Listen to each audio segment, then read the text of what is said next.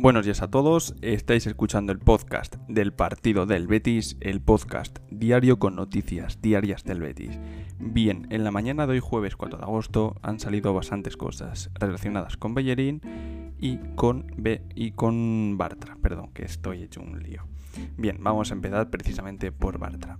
Y es que eh, se está hablando mucho de la renovación, de que si bien igual no quería renovar o exigía más cantidad económica, pues bien, el central catalán se estrenaba esta pretemporada y mostraba su deseo por alargar su contrato que termina al final de temporada.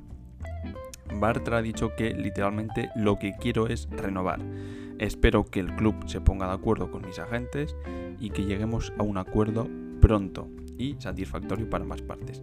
Bien, el central parece que se quiere quedar, parece que acabará renovando y bueno, pues la verdad es que mm, con el rendimiento que estaba dando, si no recuerdo mal, el contrato de ampliación serían dos años y un opcional, cosa que me parece perfecta.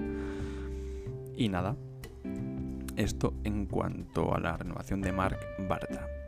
Bien, ahora vamos a hablar un poco del partido de ayer, que Betis 2, Zaragoza 2. Un Betis que se puso 2-0 y que en dos minutos le empató. El Betis sigue sin ganar, al Betis se le olvida ganar en verano, pero bueno, no me preocupa, al final esto es la pretemporada y es lo de menos. Lo importante es coger forma. Las victorias, creerme, llegarán.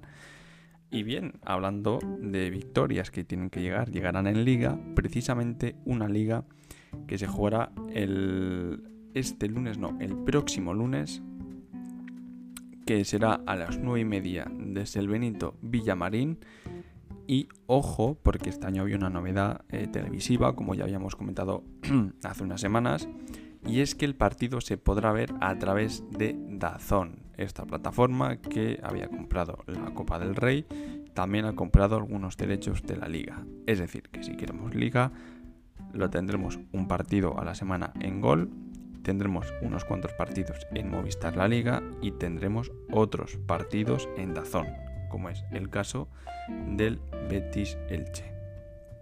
Ahora voy a ver un poco de agua, que ya veis que tengo la garganta un poco tocada y continuamos. Recuerda que nos puedes escuchar en Spotify, Apple Podcast, Google Podcast, Overcast, en todas partes. Además, no olvides compartir este podcast si es así que te ha gustado cuando hayas terminado de verlo.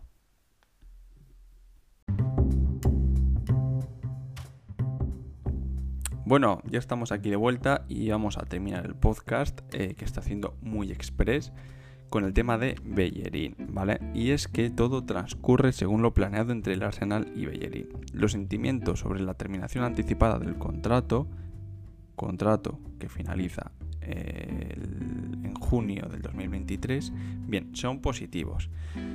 Eh, hay un acercamiento de posturas, parece que se están poniendo de acuerdo que es algo satisfactorio para ambas partes y que el jugador solo quiere volver a España, al Betis, al club que le ha dado prácticamente muchísimo en solo un año.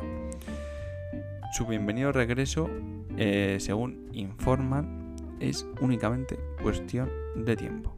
Es decir, que va a venir seguro, va a venir este mercado seguro y que simplemente hay que esperar a que hagan fin al contrato que tiene actualmente con el Arsenal. Bien, y hasta aquí las noticias de hoy jueves 4 de agosto. Mañana os traeremos más. Y nada, espero que os haya gustado, sobre todo esta de Bellerín, que tenemos mucha gente preguntándonos por Instagram que si va a venir, que si va a venir. Ya os lo decimos. Sí, Héctor Bellerín va a ser futbolista del Betis cuando empiece la temporada. Bueno, cuando empiece la temporada no. Os lo decimos por aquí, dos semanas. Dos semanas y está. Vale, mañana más.